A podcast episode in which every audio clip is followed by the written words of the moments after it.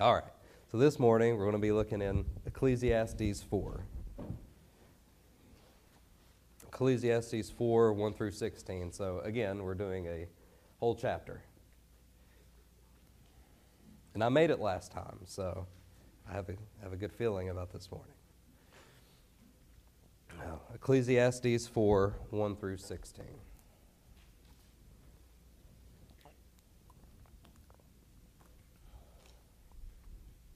Starting in verse 1.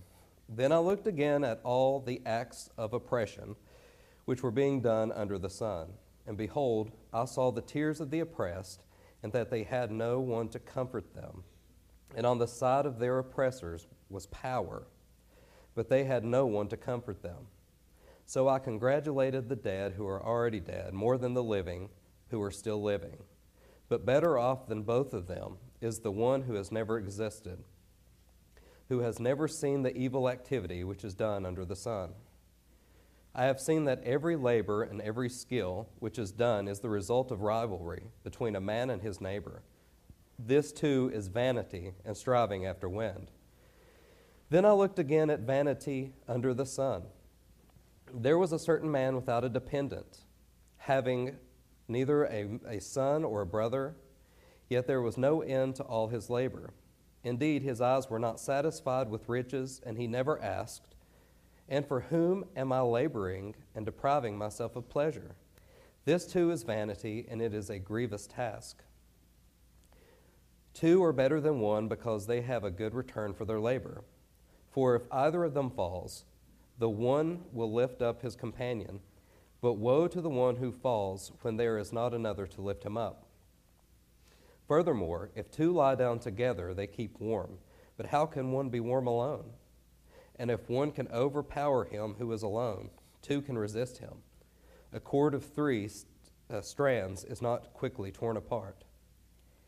A poor yet wise lad is better than an old and foolish king who no longer knows how to receive instruction.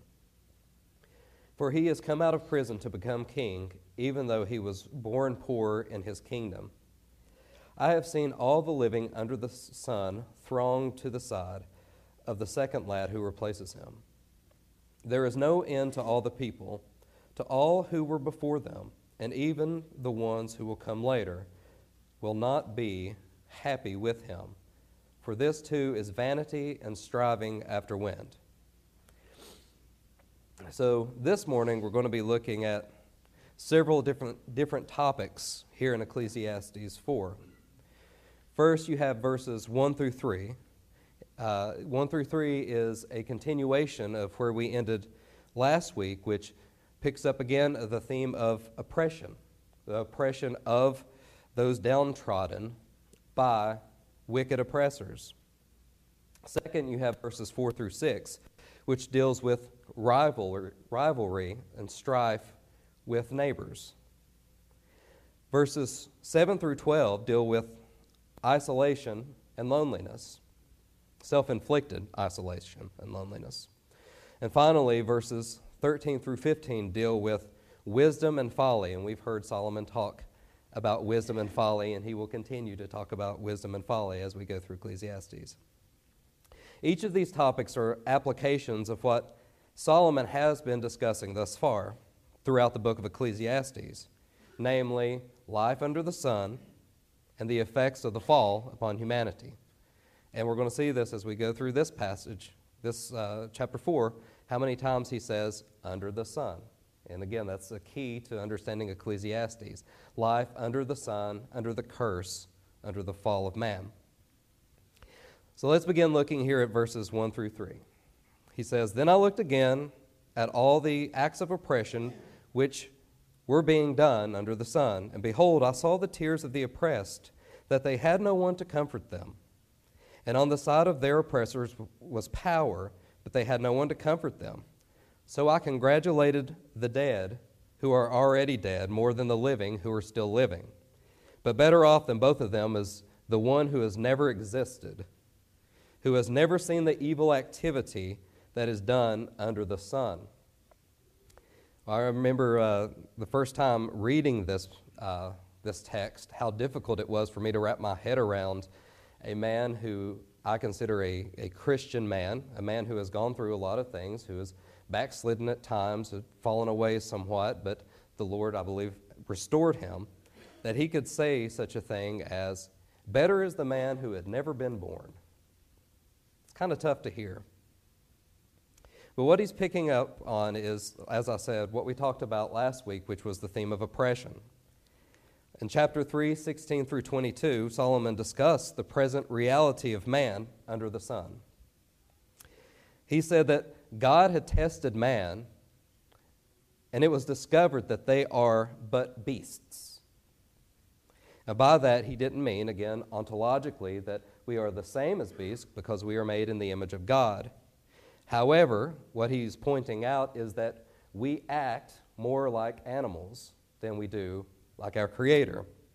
We devour one another. We do things for our own sake, for our own self-interest.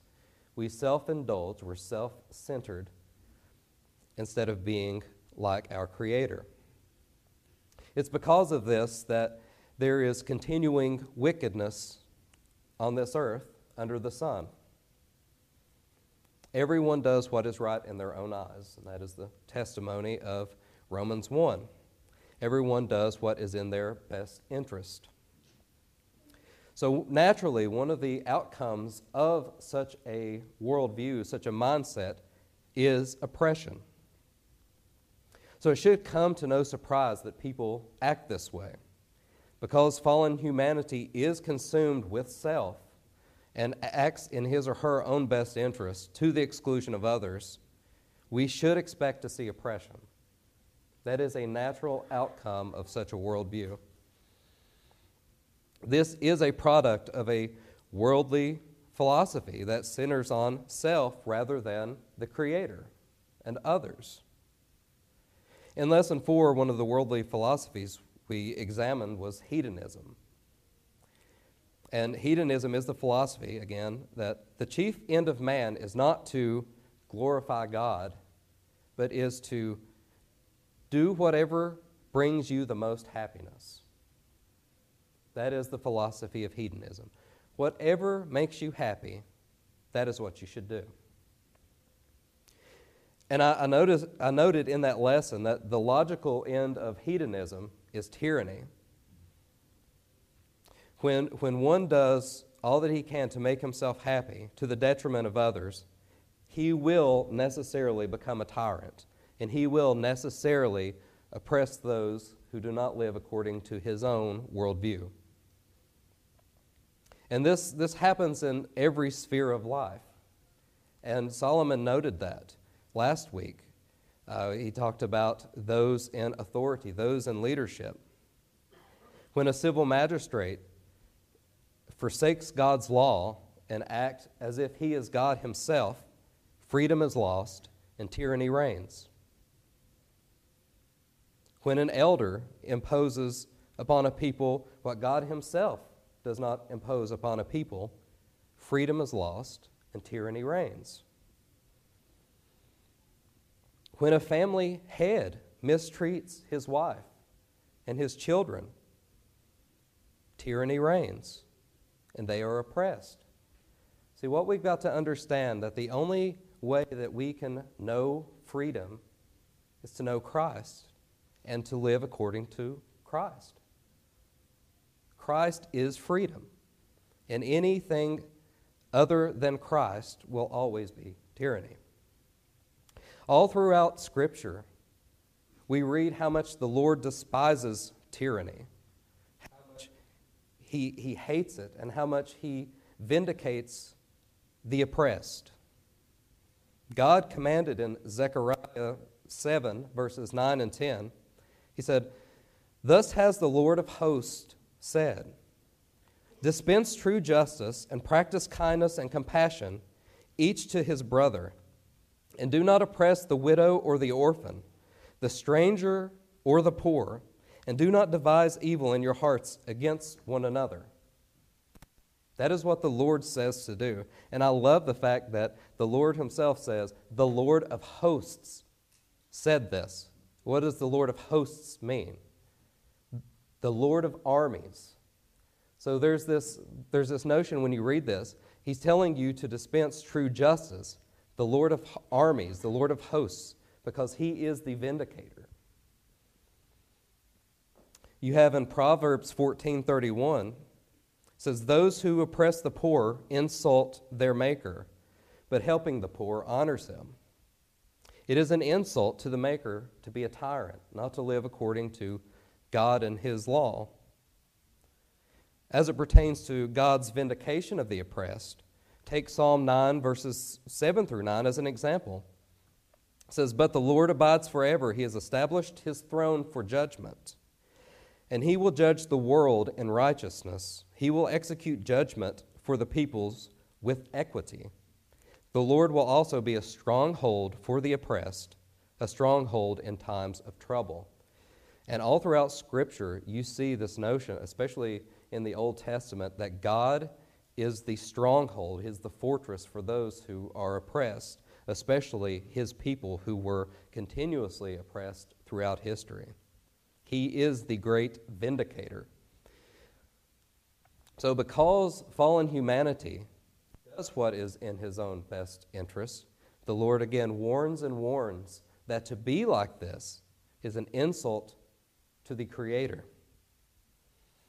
And this is what Solomon sees as he examines life under the sun. And I think if we examine life under the sun as Solomon did, we would see the exact same thing. He points out that there is no one to comfort the oppressed. There's no one who will come alongside them. And why is that? Well, it could be that it is the result of man being selfish or barbarous. He just doesn't care. He's doing what's in his own best interest. Or it could be that siding with those who are oppressed could lead that person to suffer from oppression. And this was a real issue in many different wars. You had a wicked ruler who did all sorts of atrocities, and then specifically thinking of World War II. And then after that, you had all these commanders and generals come before trials and have to stand and give account of their wickedness, and they would often say, "Oh, well, I was made to do it. I didn't want to do it, but I was made to do it." So regardless of the reason, oppression is oppression, tyranny is tyranny, wickedness is wickedness. Regardless of the reason, it doesn't change the fact that people can and do become oppressed by those who rule over them. And such oppression can be so bad that it leads one to complete misery, which is why Solomon deems here that it is better to die than to suffer at the hands of the wicked. Even better yet, those who have never been born. Now, this may be hard to hear, to understand, but remember, he again is speaking of life under the sun, life in the curse. And last week we said that Solomon realized that there was wickedness where there should be righteousness. There was injustice where there should be righteousness. So in Solomon's mind, the ultimate hope is God's perfect and complete justice over the wicked and the vindication of the righteous. That was his point in the last chapter. The Lord alone can truly and completely and rightly undo the wickedness of man. He is the one who vindicates. And the wickedness under the sun can drive a man to complete despair. But the Lord is the stronghold of the oppressed. But I want you to think about it from a worldly worldview. Life as it is now is plagued with wickedness. Imagine being an unbeliever living in a world where there is so much wickedness and not understanding that there is one who will dispense justice with equity, who will right every wrong.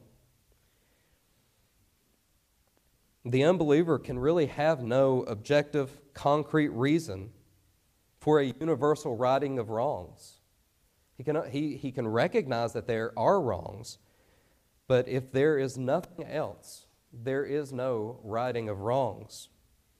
J. Adams remarks on this point. He says, considering the plight of the oppressed, who can find no relief in the present life, apart from taking into consideration the joys of the Christian faith, his conclusion stands. There is no way in which the unbeliever can accept living under oppression. But the believer, as has been demonstrated throughout the ages, he has something more than a comforter to which to turn. He has no comforter. The wickedness of men is so heinous that Solomon says, it is better to never be born than to suffer at the hands of such tyranny. And the point he's making there is that apart from Christ, there is no hope against oppression, tyranny. There is no righting of wrongs. How difficult of a life would that be? Thankfully, we don't live in such a world.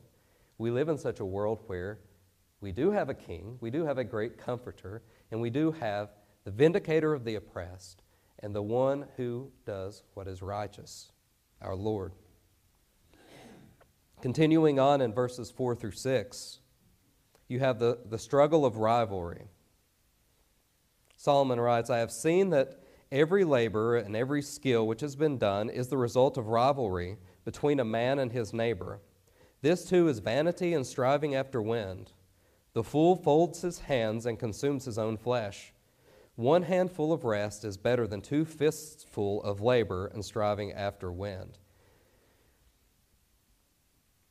So here, we can relate this back to what we were just talking about, oppression. Such rivalry mentioned here breeds envy and resentment. A person who pursues his work with all his might is despised by the wicked man who seeks to take it for himself. Thus, oppression and unfair treatment can happen. When one man has something that the other man wants, envy, resentment come forth, thus oppression, slander, persecution. These are the results of life under the sun. A person who pursues work with all of his might is despised by the wicked man. And instead of rejoicing with those who rejoice, the wicked man hates his fellow man for his success. And also the person becomes consumed with envy and jealousy. That person will weary himself with work until he overtakes the other. Thus both will be robbed of joy. So you have these two men, the one man who just labors and labors and labors for things, and the other man who becomes jealous of his success. And he starts trying to oppress the other man, but then he also tries to strive the same way, and he wearies himself. And then the one who's being oppressed is wearied, and then no one has joy or happiness in God's providence. The other extreme is in verse 5. The fool runs in the opposite direction. The fool becomes careless and idle. He becomes no use to himself or anyone else. Scripture says that he folds his hands as if to be done with the matter. Who cares? You just fold your hands. What does it matter? This, too, is a godless reaction. One commentator says of this man that he wastes his substance and brings upon himself poverty. So you've got the two men, the man who strives really hard, the man who, the one who becomes jealous, and then the one who just gives up because he can't have what others have, and he becomes useless. So which is better? Is it better to work tirelessly and be envied while possibly suffering oppression, or to be lazy? Neither, right? We don't want to go through either of those things. We know from Scripture that to be lazy is a sin. Proverbs 6, 9 through 11 says, How long will you lie down, O sluggard? When will you arise from your sleep? A little sleep, a little slumber. a little folding of the hands to rest. So you hear the folding of the hands to rest, the person who idolizes rest. It says, your poverty will come in like a vagabond, and your need like an armed man. In 2 Thessalonians, we're told that a man who does not work shall not eat. Especially pertinent to those who are heads of households. Paul condemns the lazy person in 1 Timothy 5, verse 8, saying that if anyone does not provide for his own, he is worse than an unbeliever. Now that's incredibly strong language. So that's the lazy man. What about the former? What about the man who strives with all of his might, thus breeding envy and jealousy? Well, it certainly isn't good to bring about envy and jealousy. And it's not good to work tirelessly, as we've seen through Ecclesiastes, even if the work is good. Here in Ecclesiastes 4, he tells us, one of the reasons it's not good, other than denying yourself the pleasures of life, is that it can bring forth oppression. So Solomon's conclusion here is clear from verse 6. Verse 6 is the culmination of the strife between these two views. It says, one handful of rest is better than two fists full of labor and striving after wind. So he's saying, instead of having two fists full of labor, laboring tirelessly, or two hands full of rest, being a sluggard, it is better to have one hand full of rest and the other full of labor. It is far better for a person to settle for a simple and quiet life than one that is hectic and troubled. The call by Solomon here is to live a balanced life, a life of contentment. And we've seen that in Ecclesiastes. Solomon has already warned us not to live for the highs of life, those big triumphant moments, but to find contentment in the Lord's providence and to take joy in the simple things of life. The fact that we were able to enjoy a very good meal yesterday or to come to church this morning. We may not see those things as the highs of life, but those things are part of God's providence toward us, His goodness toward us, that we can assemble here in the house of the Lord to sing His praises. This is the ultimate blessing of God. Well, Dr. Sproul concludes of this passage. He says, contentment is the answer, being satisfied with enough, that is, what one hand can hold, and not living one's life for just a little more, two hands, or prizing idleness above all, folded hands, is the balance that enables human beings to navigate life well. It's being able to understand God's providence and resting in God's gifts toward you. Looking at verses 7 through 12, we have another problem that Solomon brings up, which is of isolation. He says, then I looked again at vanity under the sun. There was a certain man without a dependent, having neither a son nor a brother, yet there was no end to all his labor. Indeed, his eyes were not satisfied with riches, and he never asked, and for whom am I laboring or depriving myself of pleasure? This too is vanity, and it is a grievous task. Two are better than one because they have a good return for their labor. For if either of them falls, one will lift up his companion. But woe to the one who falls when there is not another to lift him up. Further, if two lie down together, they keep warm. But how can one be warm alone? And if one can overpower him who is alone, two can resist him. A cord of three strands is not quickly torn apart. Now, J. Adams calls this man that Solomon's talking about a miser. And a miser is someone who hoards his wealth and spends as little money as possible. In this particular instance, Solomon describes a person without an inheritor. It is a person who's decided to not pursue a wife or to pursue children, just so he can hoard up all of the riches of life to himself. He is a man who continues to labor tirelessly, even though he already has more than he will ever need, but he labors tirelessly to keep storing up riches. His love is money. Indeed, he has become so consumed with riches that he's forgotten that he has no one to leave it to. It's as if he thinks that those things that he's labored for tirelessly, that he can take it with him, or that it will benefit him at his time of death. Or perhaps he's not thinking that he will die at all, which is what all men do. His labor is for himself, not for himself and others. What is the motivation for such a person? Is it prestige? Is it thinking that his money can save him someday? Is it a high seeing those numbers go up in the bank account? Why would he labor so tirelessly when he has more than he could ever need but has no one to give it to? Solomon contrasts such a view by saying that two are better than one. Why is this the case? Why is two better than one? Well, it's the same reason we come together as a church family.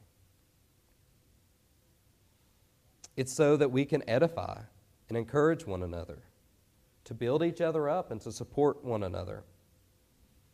When the labor of a person isn't solely for the self-gratification but done for others, it becomes rewarding. But it extends, this principle extends far past money. People need other people.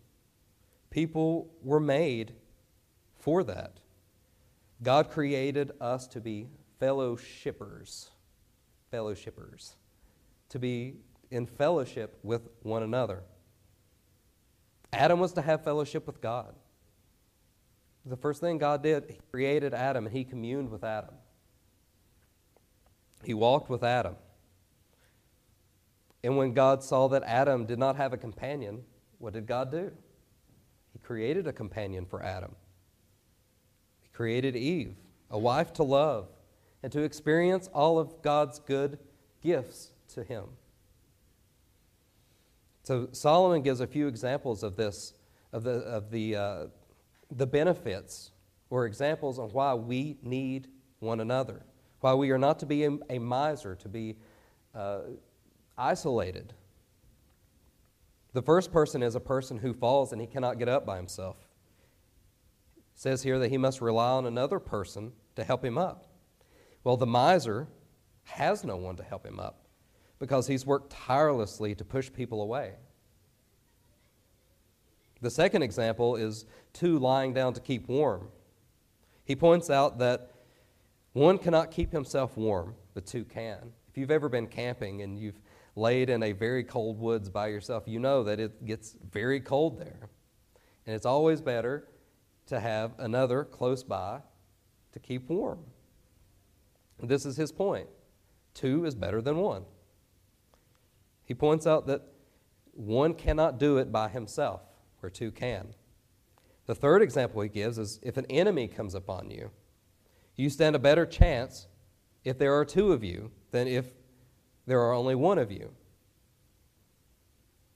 All of these are meant to illustrate the importance of having others in your life who you can fellowship with, who you can encourage and be encouraged to rely upon, to assist in times of trouble. The miser does not have that because the miser has pushed everyone away. So Solomon warns here that the love of earthly pleasures, passions, can breed this in the heart.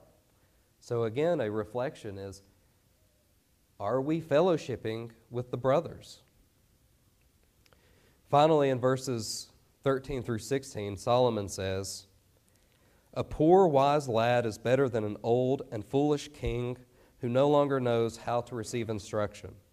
For he has come out of prison to become king, even though he was born poor in his kingdom. I have seen all the living under the sun throng to the side, and the second lad who replaces him. There is no end to all the people, to all who were before them, and even those who will come later will not be happy with him.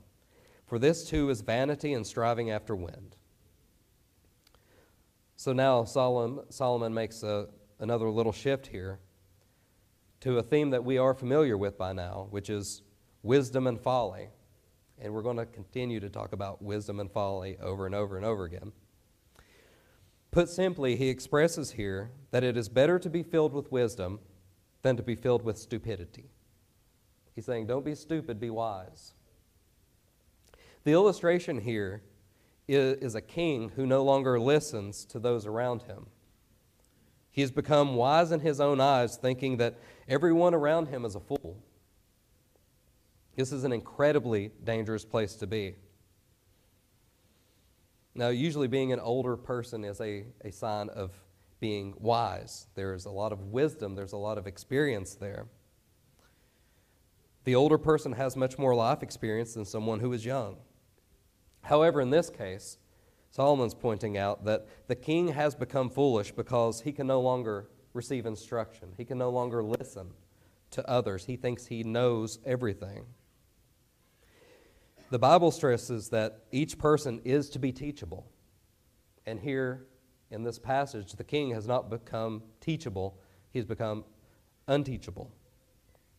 It's quite plain from Proverbs 12 that whoever loves discipline loves knowledge, but he who hates reproof is stupid. So the king who thinks himself wise, who no longer receives instruction, is not actually wise. Scripture says that he's a fool. In Proverbs 13:18, we read that poverty and disgrace come to him who ignore instruction, but whoever holds reproof is honored. So why is it that some people become unteachable? They think they know it all. One word, pride. The one who will not receive instruction is not wise. He is a fool. That's the testimony of Scripture. To think that you know it all is prideful, and you have become a fool. Proverbs 9:9 says of a person who is genuinely wise, give instruction to a wise man, and he will be still wiser. Teach a righteous man, and he will increase in learning. So you see the difference. The one who can no longer receive instruction isn't actually wise. He is a fool. But the one who does receive instruction becomes wiser still. You can teach a righteous man something, and he will increase in learning. So this is the dichotomy that the Bible makes on this simple teaching of those who are teachable and unteachable. And there is a vast difference between the two. Solomon says it's better to have a young man who is teachable than an old fool. So all of these things are, again, the products of life under the sun. Pride, envy, jealousy, all of these things striving after wind.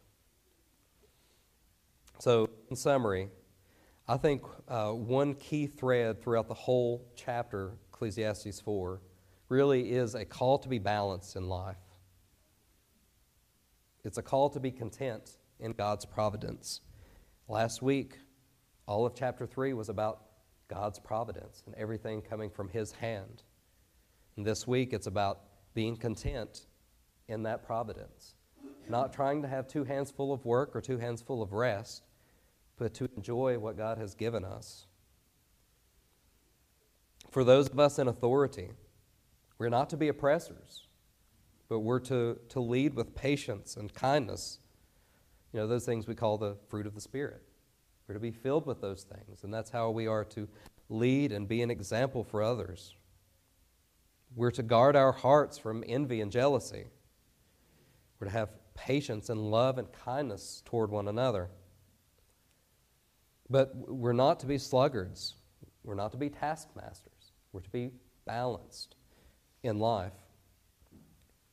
We're to be content in God's providence. Also found here in this chapter is the clearest warning in Scripture that I know of against being a loner, against being isolated, against being a Christian who thinks that, well, this Christian life is all about me taking my Bible, living under a tree, and having nothing to do with the church. You know, you hear so many times people say, oh, well, I'm not done with God, I'm just done with organized religion because I've been hurt. And that may be true. People do get hurt. But that doesn't mean that the way of the Christian is isolation. We must have one another. We must love one another. We cannot be recluse, else we will fall into many snares, and we will have no one to help us up. Finally, we ought to be teachable, ready to receive instruction. And I would suggest that we begin that path of instruction, learning to be teachable, by receiving Solomon's instruction here to be teachable. We must be teachable. We must be willing to listen to others. We can't live in echo chambers either. Everyone has differing opinions, and we must hear one another.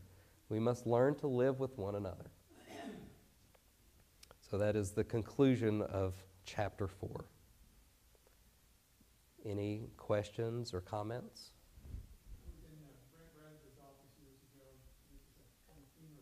And what you were talking about, but he had a sign that said, "A word to the wise is redundant." Word to the wise is redundant. Like that. Anyone else? No. Okay. The best ways to it kind of talks about stupidity versus wisdom, mm-hmm. and then. So what are the best ways where we can avoid filling ourselves with stupidity and then promoting wisdom, being something that's we're filling ourselves with? Yeah. By living on every word of God, specifically the Proverbs, the wisdom literature. Proverbs is so underappreciated. Reading through Proverbs will teach you to not be a fool. And that doesn't mean that you won't be a fool. You will still be a fool. But the point is to not be so foolish. It's to know what you are to do in life. And that Proverbs gives you that. Ecclesiastes gives you that. It's a continual reminder of our place in life, that we are God's creation. He is our creator, and we must learn from him. If we don't learn from him, we'll never know how to live this life. So you kill foolishness by realizing that you are a fool, and that you need wisdom, and that you seek it in God's Word. And then, of course, the practical aspect of that is always tough, because you can memorize every chapter of Proverbs and still fall into all of this. So. I had a friend who was offended, and she was really hurt by a church. And she decided not to go to church at all, and now she's steeped in the deeper roots movement. So you walk away from the church, and you're vulnerable to cults. Yeah. Someone who abandons the church it's almost a guarantee that they will abandon Christ. Well, they have by not attending church, because Christ commands us, but that is the result of that. There will be a leaving to a severe heretical movement. Yeah. J.C. Ryle, in his book Holiness, I was reading a little while ago, he was talking about Christ as the head of the body of the church, and so many people just want you wouldn't want a friend who's just a head, sitting on your desk, and yet so many people they say I don't want any part of the church but this one with Christ. Mm-hmm. That was a really good analogy. Yeah, that is. I think that kind of speaks to the. Being unteachable. I mean, it's pride, really. I don't need church. I had a lady tell me last week at the flea market, well, we are the church, and that's always our class. Well, I can have the church anywhere because we're the church. I'm like, but if you're not gathered with other believers, you're really, you're the hand that's out here without the rest of the body. But it's so prideful because I don't need the church. It's like I don't need God in a sense. I mean, I know the church isn't God, but I mean, that's where he teaches us. So I just think you tend to get so puffed up and you don't realize it. I think one of the reasons that we hear that, so that's always been a theme of history, people thinking that, but one of the reasons it's so prevalent in our modern society is our modern churches. It's true, I don't need that. You know, I don't need the modern church. I need biblical Christianity, the teaching of Scripture. I need to pray as God has taught us to pray, to come together. I need church discipline. I need the sacraments. I don't need a rock concert on Sundays. I like rock concerts. She did. She said, I don't believe in denominations. And I'm like, well, gotta believe in something. Well, that's like someone who says, I don't have a worldview. Yeah. Yeah. Most, when people say they attend a non-denominational church, I'm like, oh, you attend a Baptist church. That's good. That's basically what it is, but yeah. Anything else? Okay, let's pray. Father, we thank you for being able to gather. We thank you that you've given us a family to love, a church family, so that we could bear each other's burdens, so that we can love one another, so that we can lift each other up, and we can protect each other from sin and the pains of living under the sun.